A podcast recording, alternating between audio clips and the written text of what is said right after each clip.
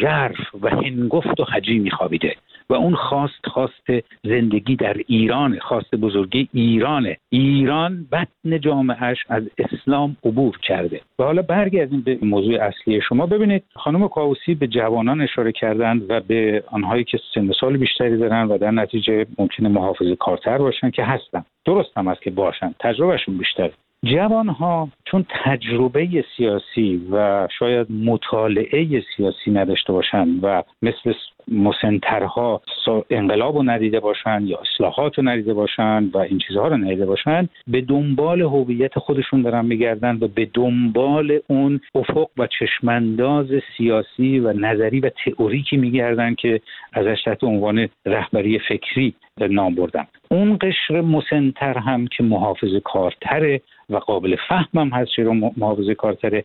اون هم به دنبال یک چنین قطب فکری میگرده. برای اینکه می‌خواد بدونه به همین دلیل ساده که چشمانداز تغییر در ایران چیست. برنامه تغییر چیست. با شعار نمیشه رازیش کرد. نه اون قشر جوان رو نه اون قشر مسنتر رو با شعار نمیشه. یک بخش دیگری هم باید به اضافه کرد و اون این است که در یک نظام سیاسی در هر نظام سیاسی شما یک دستگاه کشورداری دارید. که بهش میگن تکنوکراسی. یعنی این وظیفش رسوندن آب و برق و گاز و ماسک و واکسن و فرودگاه و بندر و اینجور چیزاست یک بخش دیگه دارید که در ادبیات جمهوری اسلامی بهش میگن نظام که اون ستون فقرات سیاسی و ایدئولوژیک نظامه. اون کاری رو که باید صورت بگیره اون کاری که باید صورت بگیره این است که اون بخش تکنوکراتیک رو باید بیاریم طرف مردم. اونجا هم به رهبری فکری و سیاسی نیاز دارید. برای اینکه اون بخش تکنوکراتیک هم یعنی مدیران میانه مدیر مهندسین کسانی که دارن نیروگاه های برق رو میچرخونن صدها رو میچرخونن ارتش دستشونه وزارت کشور دستشونه بانک مرکزی دستشونه اونها هم خواهان برنامه هستند و چشمانداز و بینش سیاسی اونها رو هم شما نمی‌تونید تنها با شعار دنبال خودتون بگشونید برای همین تکرار می‌کنم رهبری سیاسی از هر زمان دیگری در زمانه که ما هستیم مهمتر و حیاتی تره به خاطر اینکه شما بتونید اون بخش تکنوکراتیک رو بیارید جوانها رو بیارید و آنهایی که مسنتر هستن رو بیارید. و دستگاه ارعاب و سرکوب و امنیتی هم این رو می‌دونه. اینها اتاق فکر دارن اینها بی تجربه نیستند. اینا نزدیک به نیم قرن تجربه دارن و تجربه شاه دارند و تجربه دیگر انقلاب هایی که نشستن مطالعه کردند. اونها هم می‌دونند و می‌دونند که باید به هر ترتیبی شده به آشفتگی فکری دامن زد تا جلوی شگیری رهبری فکری و در نتیجه رهبری سیاسی گرفت. از هر طریقی که شده از داخل کشور و از خارج کشور. اهمیت شگیری این رهبری رو به دقت می‌دونند دو به هر ترتیبی که شده باید از گرایش بخش تکنوکراتیک کشور و ارتش کشور که اونها هم حساب کتاب سرشون میشه بینش و برنامه سرشون میشه از گرایش اونها به اون قطب فکری و سیاسی به اون رهبری فکری و سیاسی که باید به هر ترتیب مانش گیری شد از گرایش این به اون و اون به این جلوگیری کرد. اگر بتونن این کار رو بکنن متاسفانه پیروز خواهند شد. وظیفه ما این است که نذاریم این کار رو بکنند.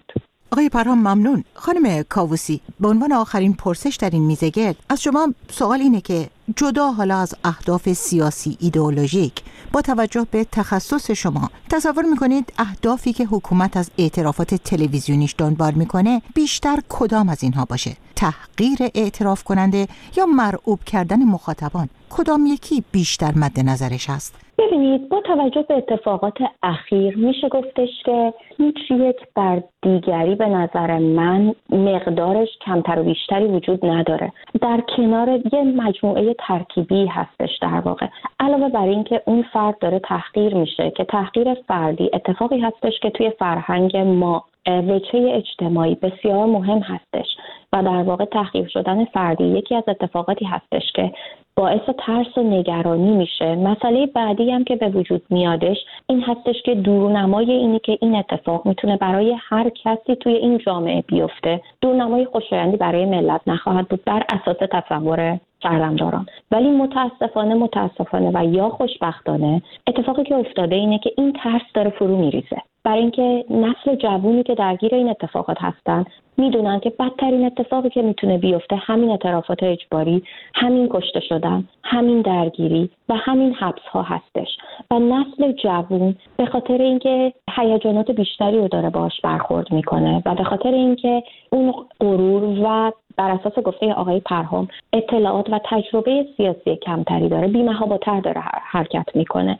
و در واقع همونطوری که گفتم به جای اینکه تاثیر این اعترافات ترس باشه تاثیر این, این اعترافات یه جوری جسورتر شدن افراد هستش.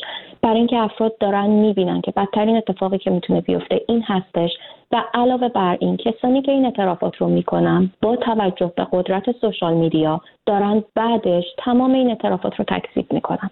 و قدرت تکذیب این اعترافات حتی دو چندین برابر قدرت این اعترافات هستش. و در واقع داره خودش اون اعترافات رو از بین می‌بره تاثیر منفیش رو و افراد رو به سمت حرکت های بیشتر، جنبش بیشتر و حتی آگاه سازی افرادی که تأثیری توی این جنبش نمی‌خوان داشته باشن. افراد منفعل جامعه حتی افراد موافق با نظام می‌ذاره. برای اینکه این حرکت ها نمی‌تونیم بگیم که ذهن آدم ها رو قلقلک نمیده. از نظر روانی آدم ها رو تحریک نمی‌کنه. اون فردی که مسن هستش چند تا بچه داره. حتی اگه طرفدار نظامم هست ته تهش ذهنش به واسطه اتفاقات به واسطه دردی که اون آدمی که داره اعتراف می‌کنه داره ناخداگاه تحریک میشه. ناخداگاه سعی می‌کنه که اگر نمی‌خواد طرف نظام رو بگیره حداقل بیاد یه مخالفت کوچیکی نشون بده و به خاطر اینه که خورد خورد افراد توی یک جمع قرار می‌گیرن و در واقع اون موج خروش از اینجا به وجود میاد که این تهدیدها به جای تاثیر مثبت داره تاثیر کاملا منفی و رادیکال می‌ذاره روی این جنبش. سپاسگزارم. با ستاره کاووسی دکترای روانشناسی در آمریکا و رامین پرهام نویسنده و تحلیلگر سیاسی در فرانسه در یک میزه گرد همراه بودیم تا به پدیده اعترافات اجباری در جمهوری اسلامی بپردازیم. از دیدگاه سیاسی ایدئولوژیک و همچنین روانشناختی. خانم کاووسی آقای پرهام سپاسگزاریم از همراهی شما در این میزه گرد. سپاسگزار از شما. ممنون از شما. و سوال مهم الان اینه که شما شنونده خوب رادیو فردا در مورد مسائل مختلف چه نظری دارید؟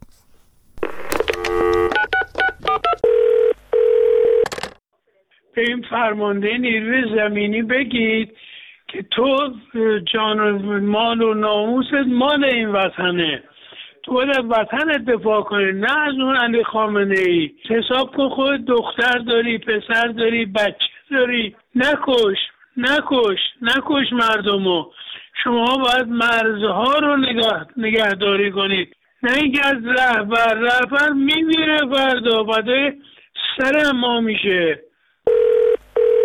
پیامی دارم واسه مزدوران انتظامی اطلاعاتی آستارای بسیجی سپاهی. که امروز هموطناتون رو به خاک و خون می‌کشید. از هر کجای ایران که هست. حتی اگه از دور افتاده ترین در و دهات باشید. تمام مشخصاتتون از شماره پرسونلی تا محل سکونت زادگاهتون. همه و همه به زودی در دسترس مردم قرار می‌گیرید تمام این داده ها حک شده و شما راه گروزی نخواهید داشت و در خشم نفرت مردم خواهید سوخت. شما شنونده خوب رادیو. فردا اگر گپ و گفتی با دیگر شنوندگان دارید صفر صفر چهل و دو. صفر دو بیست و یک دوازده بیست و یک دوازده و سیزده. چاره کاره. به جای گفتن به یک ده صد یا هزار نفر. با میلیون ها شنونده رادیو فردا. دیدگاهاتون رو در میون بگذارید. صفر صفر چهل و دو صفر دو بیست و یک دوازده بیست و یک دوازده. و 13 و ما جشنواره جهانی فیلم در شهر هامبورگ در آلمان این روزها سیومین دوره فعالیتش را دنبال می کند امسال چهار فیلم تازه از کارگردانان داخل و خارج از ایران به این جشنواره فرهنگی راه یافته که یکی از آنها خرس نیست ساخته جعفر پناهی است. همزمان گروهی از سینماگران ایرانی هم در فراخانی از جشنواره فیلم هامبورگ خواستند تنها به اکران فیلم بسنده نکند و فریاد آزادی خواهانه مردم ایران در خیابانها را نیز بازتاب دهد. خبرنگار رادیو فردا در آلمان شهرام میریان گزارش می‌دهد. پس از جشنواره زوریخ در سوئیس فستیوال هامبورگ دومین رویداد بزرگ سینمایی در اروپا است که همه ساله در آغاز فصل پاییز درهای خود را به روی دوستداران هنر می گشاید. جشنواره هامبورگ امسال هم مانند دوره های پیشین به فیلم های جوانان و استعدادهای تازه نفس سینما اهمیت ویژه قائل است و به همین دلیل این رویداد فرهنگی به جشنواره کاشف هم شهرت دارد. امسال نیز مانند سال پیش 140 فیلم داستانی و مستند از 49 کشور دنیا از جمله ایران برای نمایش در بخش های گوناگون انتخاب شدند که در این میان 38 فیلم نمایش جهانی خود را در جشنواره هامبورگ تجربه می کنند. خرس نیست. یکی از چهار فیلم ایرانی ساخته جعفر پناهی است که به این فستیوال آلمانی راه یافته. این فیلم یک ماه پیش در جشنواره ونیز برنده جایزه هیئت داوران شد. آقای پناهی ضمن کارگردانی تهیه کنندگی و نویسندگی در فیلم خرس نیست بازی هم کرده. این هنرمند زندانی در تازه ترین فیلمش دو داستان عاشقانه موازی را به تصویر کشیده. داستان زوجی هم در این فیلم روایت شده که تلاش دارند برای فرار به فرانسه پاسپورت جعلی دریافت کنند. جعفر پناهی در این فیلم در واقع نقش خودش را بازی کرده و ساکن یکی از روستاهای ایران در مرز ترکیه است و میکوشد گروه فیلم برداری خود را به سمت ترکیه سوق دهد. مونوار کردی؟ چه خبره؟ آقای مهندس بریم مراسم. مراسم چی؟ مراسم پاکشویانه آقای مهندس این اشته ما رو ریخته به هم این مازره همه ما رو پلس کرده. داره دیگه آقا حق بدین. یه کارگردان ممنون خروج اومده بستش از لب مرز. هر لحظه ممکنه یکی ببینه آنتن باشه بره لو بده.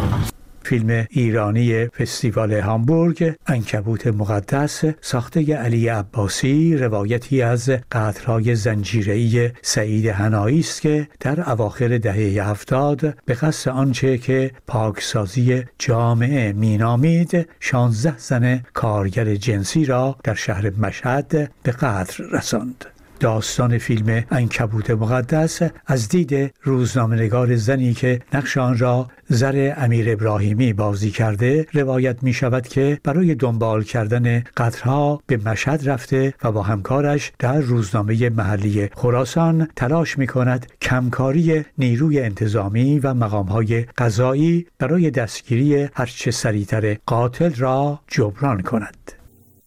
یادداشت کن. یادداشت می‌کنی؟ بله بله بفهم من در همین حال انکبوت قاتل بر مشهد سایه گذر علاوه بر اون قطره ناموسی هم هست. سارقای مسلم هستن. خانم جون فکر می‌کنی کجایی الان؟ در واقع این شخص طبق فتوا همه شما باید مراقب رفتارت باشی. مطمئن باشین کار ما هنوز تموم نشده.